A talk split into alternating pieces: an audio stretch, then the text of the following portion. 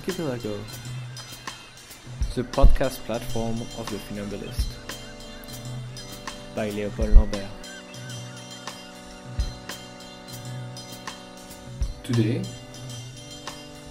Politics of Street Objects, the 2001 Chairs of Cairo, with Manar Moursi.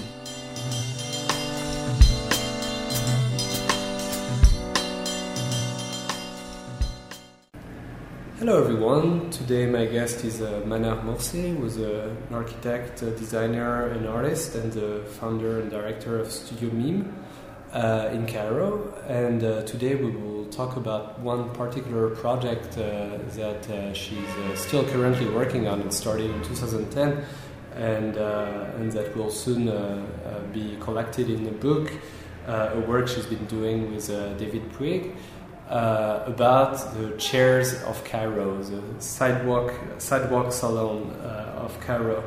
Uh, hello, Manar. Hello. Uh, thank you for taking the time to talk to me uh, today uh, in um, in the almost the last days of of this archipelago trip in the Levant and, and Egypt.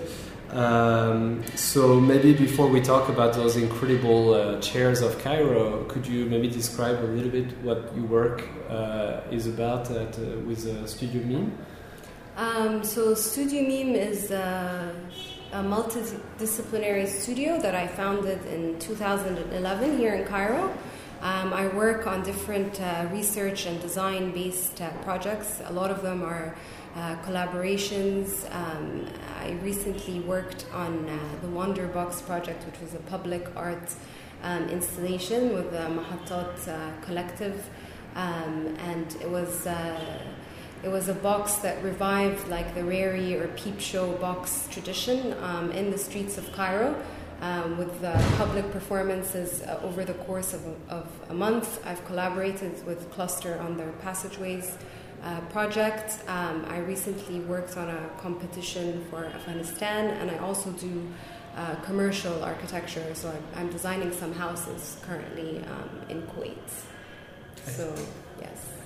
Um, and so we will really take all the time we need to talk about this uh, sidewalk uh, salon project that uh, that, uh, by the way, will be the object of our crowdfunding campaign very, very soon. So if if this conversation, if you like this conversation, then you you should probably go check out the the campaign as well.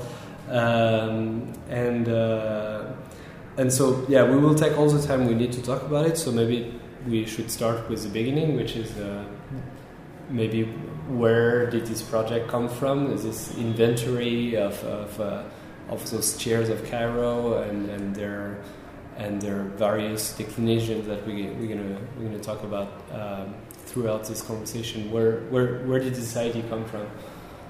Um, so I think for me, like the seeds of this uh, project were sort of planted in my mind. Um, maybe uh, a long time back in 2007 when I was in Princeton, I spent um, a summer at uh, in Beirut, and I was working on um, a project with Archis and Volume on uh, lack of public space in Beirut, and we were trying to propose different strategies there. And uh, you know, some of us started to uh, observe the, the plastic chairs that, and and um, that um, that are these kind of mobile uh, elements or, or, or, nodes in the city that create their own little uh, colonies of, of, of space or public space um, on the sidewalk.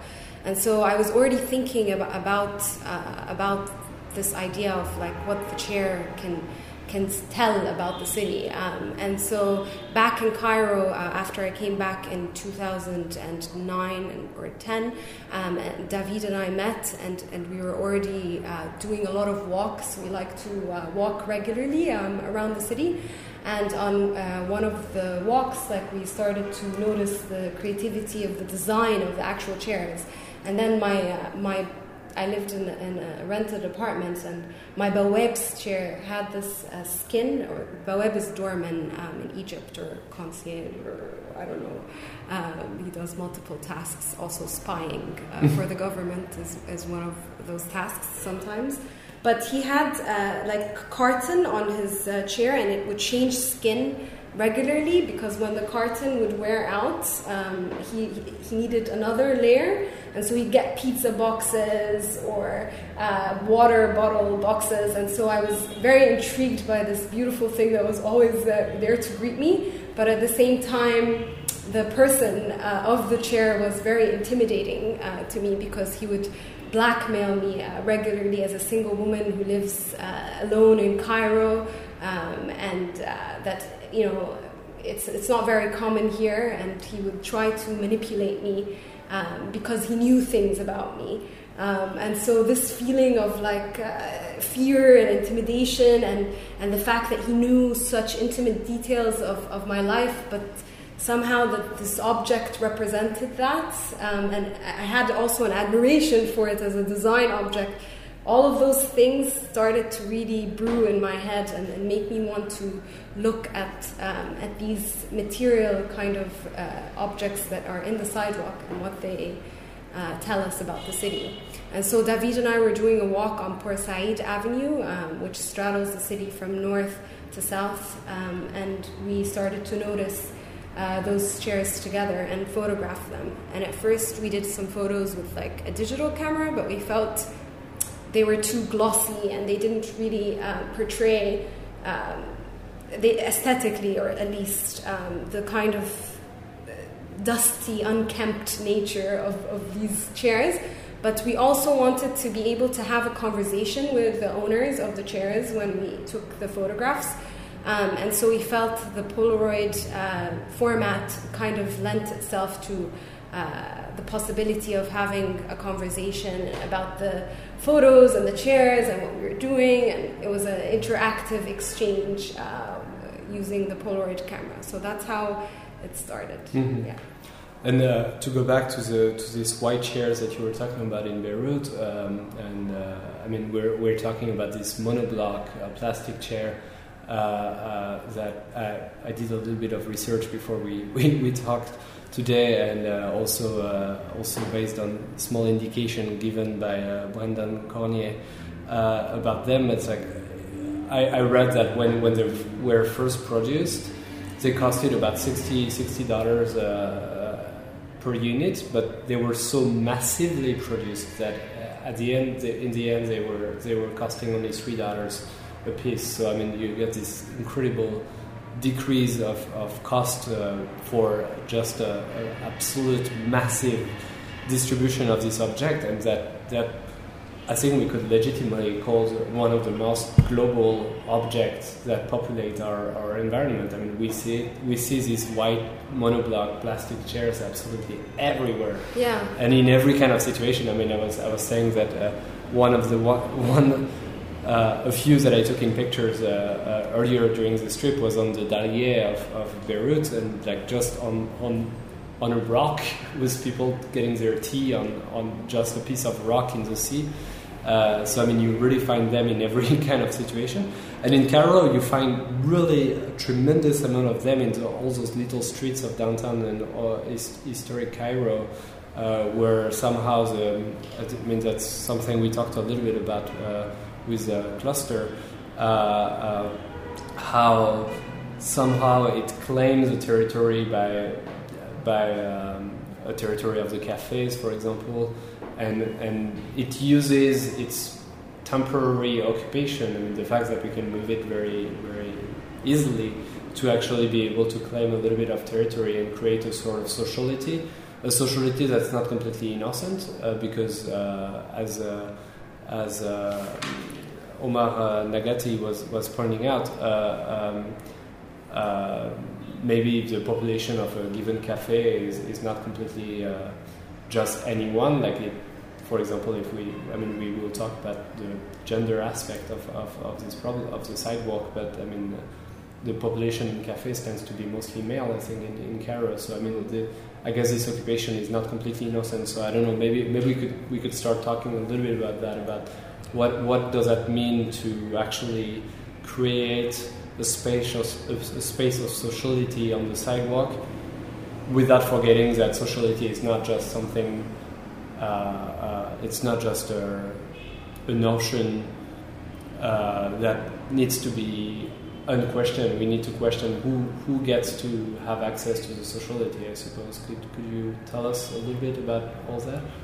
Absolutely. Um, so yeah, uh, when you were talking about the, the chairs, the monoblock being packed and unpacked, we kind of uh, talked about this um, in the book, both in our essay and um, like we, we talked about it as, as a kind of undulation or rhythm of folding and unfolding um, on the on the sidewalk and we also have a series um, because the book is organized in these kind of um, families of chairs that, or thematic groupings, and we have a series of piles um, that show this kind of stacked uh, situation or position uh, or moment. Um, but um, in terms of who gets to socialize and, and uh, who are the, I mean, um, uh, we also in, in, the book talk about Cairo as being a city that's uh, sort of like a, a, Russian doll, where the more intimate and interior uh, elements are, are, the more kind of feminine uh, elements of, of the city, um, and um, and the cafes, though you know, in in the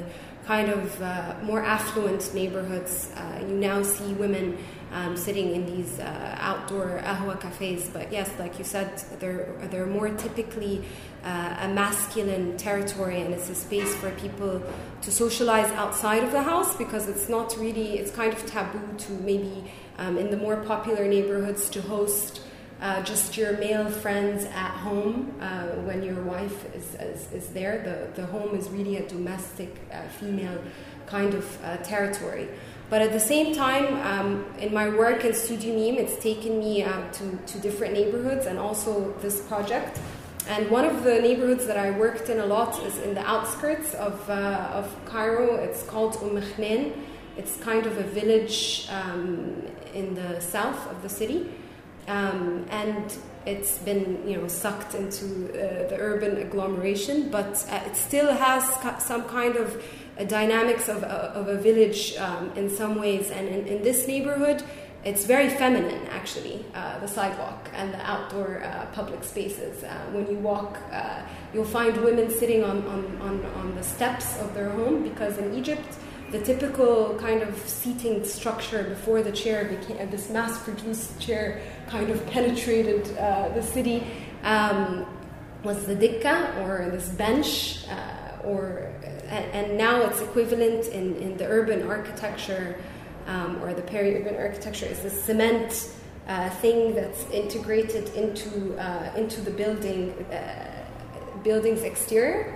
And so you'll find women sitting on these benches or on these steps that are also, as we say in the essay, like the amphitheater, the mini amphitheater of each uh, thing where the women sit and watch uh, what's happening while their husbands are out in the fields or, or working and they're peeling vegetables, they're sitting with their babies, they're breastfeeding, they're gossiping, they're talking, and it's, it's very feminine. And in, in the more urban equivalent, the more intimate zones of the city, like in the Hara, before they used to lock it up, the Bawab was, uh, was actually the guard of, the, of that little alleyway or of that neighborhood. And, and this these kind of intimate uh, neighborhoods or zones where women feel like they're comfortable and they're not anonymous and they know everyone that lives around them, those zones are also uh, more feminine.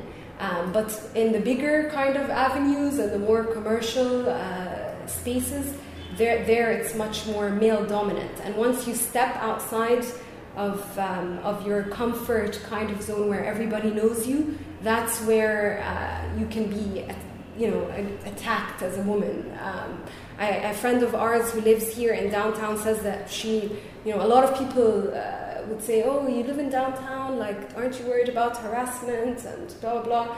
And she says that in her, just in her street and the streets around, like, she has no fear whatsoever because everybody knows her and everyone would run to protect her. But if she just crosses into another block uh, in downtown where she's anonymous, that's where it's it's it's not um, as safe. Um, and so yeah, so it's it's very different kind of uh, gradations or tones of of, um, of how uh, women occupy uh, this the spaces of the city, the public spaces of the city, or the sidewalks. Mm-hmm. Well, that drives that drives us maybe where uh, I should have started, which is maybe to even question what is what is this action of sitting in the city, which seems very uh, uh, obvious like that. But what, what, does that mean? And I think the fact of, uh, of I mean, what you describe actually uh, addresses addresses it uh, very clearly in, in the fact that it it's it's a sort of it's a sort of expression of a territory. I mean, not a territory in the sense of a, of a defensive uh, uh, territory, as in as in this is my territory, not yours, but more what is um, what is our familiar uh, what is a familiar space of our of our of our city, uh, and and and this goes in opposition to the fluxes of the city and, and the fact that uh, many times, uh, and maybe in, in Western City more than anywhere else,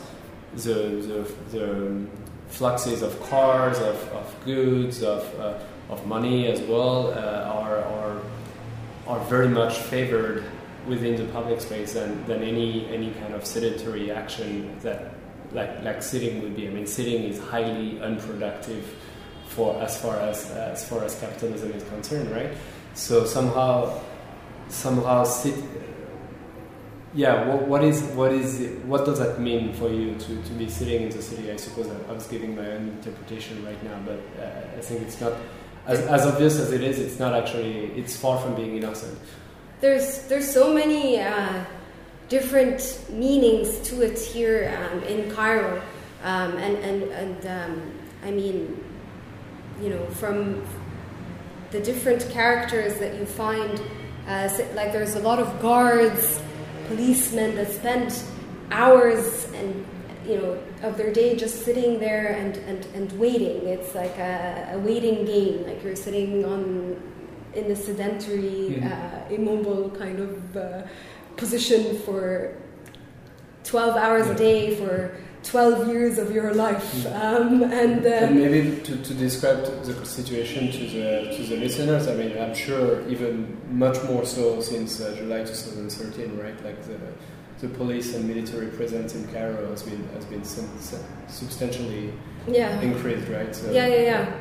Um, yes, and um, uh, so, so I mean, there's, there's there's that sort of waiting for hours uh, kind of position, but also shopkeepers um, mm. that have their chairs outside of their of their shops and use it as, as kind of resting. Even Naguib Mahfouz uh, describes uh, this shopkeeper um, in one of his novels that, that kind of falls asleep uh, waiting in the chairs uh, in his chair uh, for customers and a fly like wakes him up or his uh, the neighboring shopkeepers playfully you know provoke him. But um, um, like uh, other than, than than that layer, there's also people who uh, use the ahwa as a place for like a, a, a, silent kind of meditation. Like in the in the craziness of the city, you'll find someone inhaling uh, a shisha and sitting alone uh, to have their moment of uh,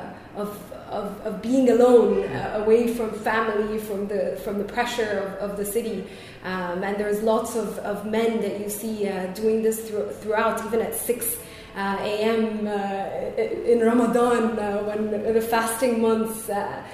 we live near an ahwa that kind of uses the sh- the the shutters of the door like it's half closed and you can only see the feet of these men that need their little uh, dose of, uh, of alone shisha time before they go off to their jobs uh, early in the morning. And so um, it's also a recluse in that sense. Um, so, um, yeah, there's different characters and, and, and different players, and I guess the economic structure of the city has allowed like a, a huge flood of informal, uh, you know, jobs and, and things that occupy the sidewalk space, and that's why also you have, uh, you know, uh, lots of different characters and players that occupy the sidewalk. Mm-hmm.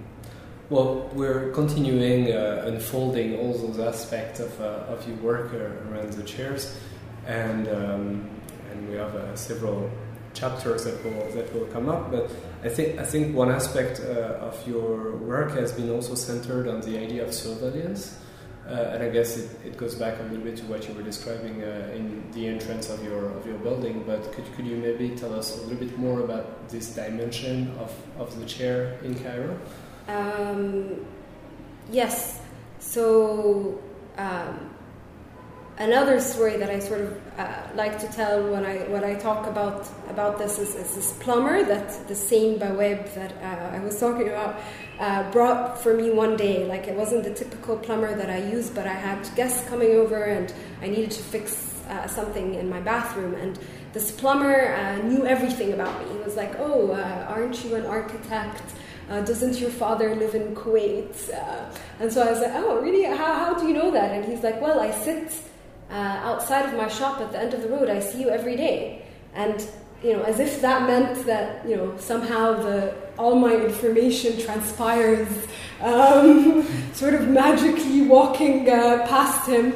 But it sort of made me think of this kind of like, you know, uh, relay race or uh, where the baton of gossip is passed from like one chair um, to the next. And, and it's one of the questions that we always asked um, in the interviews. And, you know, it's a, it's a way of also acquiring power uh, when you have this knowledge um, about about uh, those people that are passing by, like uh, as my Bawab used it very kind of directly mm-hmm. um, by blackmailing, but uh, it, it, gives that kind of sense of power. So you're an active actor, even though you're sedentary and you're sitting and you're immobile, but you're actually uh, an actor in the scene of the sidewalk because you're engaging by seeing and knowing what's going on around you. Um, and this also idea of power and surveillance and um, comes from the, the chair, uh, an ayat kursi, or the, the ayah of, in the Quran of the, the chair, um, and it's one of the most, uh, you know, uh,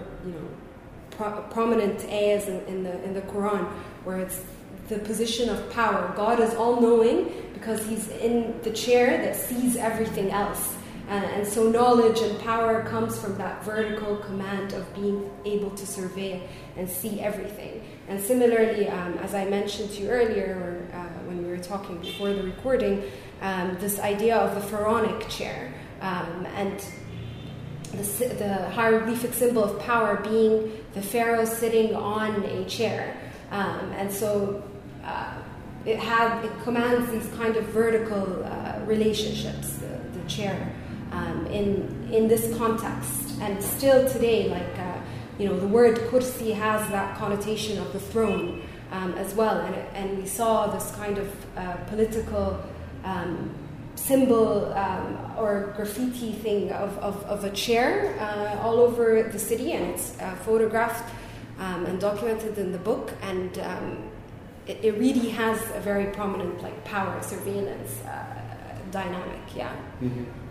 Um, well, you, you, you mentioned uh, right before the, the interviews you're doing with uh, the owner of the chair, which is uh, uh kind of a, a, funny idea when you when you first uh, think of it, and then and then uh, probably, as you were saying, maybe doing Polaroid also allows the the time of the time of printing of the photos of developing the photos that that where you can maybe talk with the the others. So somehow it, it, it, creates a time of sociality here as well, and. Um, and maybe uh, I'd like to hear you a little bit more about, about those interviews, and in particular, maybe uh, the, the one you were telling me about when we were preparing this conversation about this uh, this uh, old tailor on off the oh, Tahrir Square. Yeah. Um, so the interviews ranged with different uh, like food sellers, uh, guards, uh, doormen, uh, or just cafe uh, goers, or um, people that were sitting in um, in this in, in Tahrir. Um, but one of the characters that I, I, mentioned to you, or, or, the, or the people that that one of the people that we met in Tahrir was. Um, this tailor, um, and he basically rented out chairs to people uh, during the sit-ins. Um, he rents them out for five pounds a chair, and you can use the chair for however many hours uh, you want it. and he uh, kind of. Um, in his day to day as a tailor, but he rented those chairs from a firasha. A firasha is, I would say, like a party uh, planning kind of uh, thing or of sorts uh, in the city.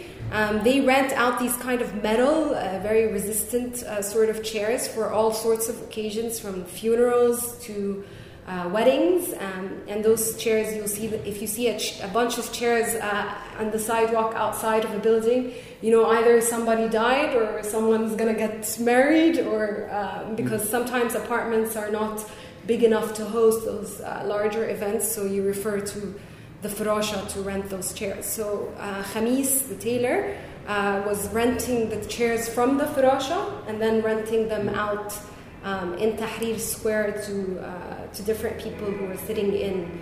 Um, And just to be clear, we're talking after the revolution, right? And, Yes. And, and it's, I think it's quite interesting in how the 18 days of the revolution were, were uh, a sort of eternal beginning of something, and whatever that happened after was already a sort of uh, uh, repetition, and so maybe a microeconomy could be created, uh, uh, created on it. Like like people were now used to see people in Tahrir Square, and so could think like, oh, what about if I rented chairs to those people, right? Exactly. Yeah. Um, this was in July uh, 2013. But I think this this comes like inherently somehow, uh, you know, here in Egypt, like on the bridges. People like to. The bridges are some of the the, the, the nicest points in the cities in, this, in the city to see the Nile. Uh, they have a very nice uh, vantage point because. Otherwise, all over the city, uh, the corniche is very privatized. Other than Manyan, uh, really, there's really very few spaces where you can occupy the, the corniche uh, on the Nile, except for the bridges. Um, and so uh, Egyptians like to, you know, just romantic couples you see on the bridges and that sort of thing. And so naturally, there's chair, uh, there's guys renting chairs uh, to people that want to come and have a seat on, on, on the on the bridges, and they uh, they cycle in uh, this cart uh, with chairs in the afternoon because that's the peak time, like around a few hours before sunset, and then they start renting out uh, those chairs. Um, and it's the same sort of like uh, logic, or it's, it's natural to, un, you know, uh, by extension, that there's so many people in Tahrir, so they need to sit. So yeah. Do you, do you have any other uh, interesting interviews that you could tell us about? Oh, so so Yeah. many. I don't know, one or two maybe. um, well, there's one that we, uh, David and I, uh, we call him the, the, the philosopher. Um, he's, uh, he's in uh, Ahmed Hishmet, uh, he's the guard of the Russian Airlines um, uh, office. He's been doing this job for, uh, I don't know, 20 years. Um, and, you know, we were asking him about, like, what is the most, you know, provocative memory or thing because you've spent so many hours here, you've seen so many different things. I mean, we asked this question to many people, and um, and for him, it was he said, "I see it every morning. Uh, it's, it's it's this woman who uh, who feeds these uh, stray cats." And uh, her humanity, like her connection with these uh, creatures that can't communicate, um, really like uh, you know touches me every every morning of, of my day that she's able to to sit down and, and stoop to the ground and, and feed these uh, these animals. And uh, and sitting here I start to think about dust and you know and I see the dust of the city. And I think we're stepping on other people because we're made out of dust. And he really had this like uh, very you know um, you know, philosophical uh, perspective uh, on things that was very, and he was he he appears in the video of our, our campaign, his voice at least, and he's talking about the salty fish or mait al fasih sharbat. Egyptians know how to make. Uh, you know, salty the water of this like salty rotten fish that we eat um, in Easter into sharbat or uh, the, this very sweet drink, and the resourcefulness that we can turn uh, the pants into Bermuda pants or shorts, and that's what you know the chairs are. He had these amazing kind of like metaphors. He was very uh, poetic, and um, and it was very very nice uh, conversation uh, with him. It was one of the very first uh, conversations, like long interviews that we had. Um, and then there was also um, Hamad from Dar es Salaam that works on constructing pool tables because pool tables are very common on the streets of Cairo as well as um, um, table tennis uh, tables. They're, they're very uh, common uh, kind of things that you see um, all over the city. Um, and so, um, so he constructs pool tables, and he was telling us that he uh, met his wife um, on the sidewalk.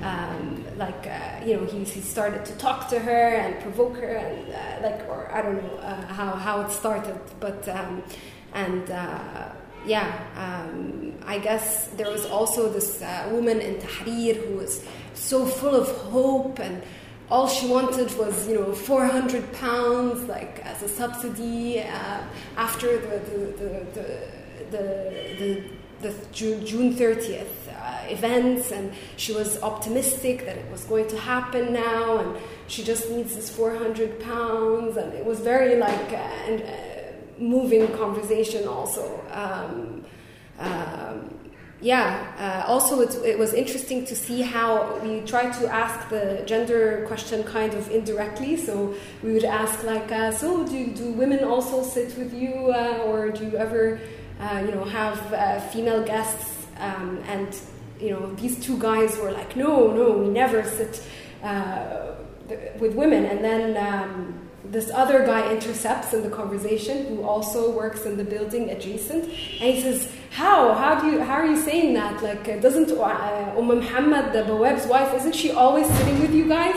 Like what are you guys talking about? And there's this sort of like shame and pride that you know like no. And they're like no she doesn't sit with us. They're oh sometimes she puts her chair out there but we don't sit with her. Um, or there are guys that were like oh yeah we do. We just call out at them when they pass by. So yeah, it was it was also interesting to see how people uh, talked about that. Mm-hmm. Um, so yeah. So one uh, one final dimension that I'd like to uh, to talk about today is um, maybe the most fascinating uh, dimension for, for designers. And I mean, we already talked about the, the monoblock the monoblock chair and and how uh, it's it's a sort of invisible genius design in, in, in how simple it is, how cheap it managed to get, and how it's able to like uh, uh, pile up uh, pile up one on another and, and work this way. But so uh, part of part of the the work and part of the inventory that you've been doing uh, is really showing something uh, really unique, which is I mean, which which gives a unique status to every chair that you've been encountering, for that matter. It's uh, reparation. So the, the, chair would like lose lose a lose a foot or lose two two feet or or somehow just get damaged in some way, and instead of instead of like throwing it away, we maybe high, high, hybridize it with a, with another chair, maybe one in metal. So you, you have this really incredible uh, mixtures of, of materials and, and, two chairs, three chairs together. Uh, uh, and, and so you, you have an, in the book you have a, you have an important inventory of, of all those images um, and of those uh, all those uh, sort of prosthetics that, that have been added throughout throughout the time. Uh, could you maybe tell us more about that? Because I mean, I, I, from a designer point of view, it's it's really it's it's absolutely fascinating. Yeah, it is. It is really uh, it's, it, it is really uh, fascinating the things that uh, that people come up with and how also the some of the strategies to fix the chairs kind of uh, you see like there is a horizontal like um, relationship on the sidewalk where the strategies are also passed on from one chair to the other. So, this idea, for example, of using like a little block uh, from the sidewalk paving as an artificial leg when the chair loses its leg. Uh, you see this variation um, from Shubra to I don't know New Cairo to whatever. Like you just like it's like this also this uh, appropriation of the whole sidewalk with what it has even down to the actual paving, like that you would unpave it to make the leg of your chair, to fix the leg of, uh, of your chair. Um, but but in terms of um, of design, like we feel like um, you know that this sidewalk is like the of Cairo are the biggest open air kind of chair museum uh, where you see like the monoblock with this like this kind of typical ahwa chair which also piles uh, really well and is very cheap and uh, mass produced um, in one, Egypt. Right? No, this one uh, right oh, here. the wood one. Yeah. The wood one. It's uh, it's uh, from a Belgian actual actually designer, um, and it became very common in the early uh, 20th century Egypt, um, and it's all over uh, the city, and it also piles very well. Um, so, um, but there there are those hybrids, uh, like you said, and um, you know, there's so many different techniques of, of putting one chair into another chair, and sometimes three or four chairs, or chairs that are made from scratch uh, out of uh, different things or pieces that they find. And um, uh, one guy had this amazing chair that had a lock. Uh, or uh, like a locker in the bottom part of the chair where he stores all of his tools. So the chair is his kind of like mobile workshop, um, and it has his tools and uh, like his his his presence, his body, his his seating. Um, so there, there were really, yeah, fascinating, uh, fascinating designs, and yeah. Mm-hmm. All right. Well, uh, Manar, thank you so much for uh, talking to me today about this uh, this work, and I invite uh, everyone who's listening um, to this uh, conversation on on uh, other platforms and the, the Archipelago website itself to, to go see the page so because we'll, we'll add a lot of pictures uh, it and to to to be able to pre pre uh, pre buy the books as part of this uh, crowdfunding campaign. Yeah. yeah. Uh, thank you so much, Manar. Thank you so much. Yes.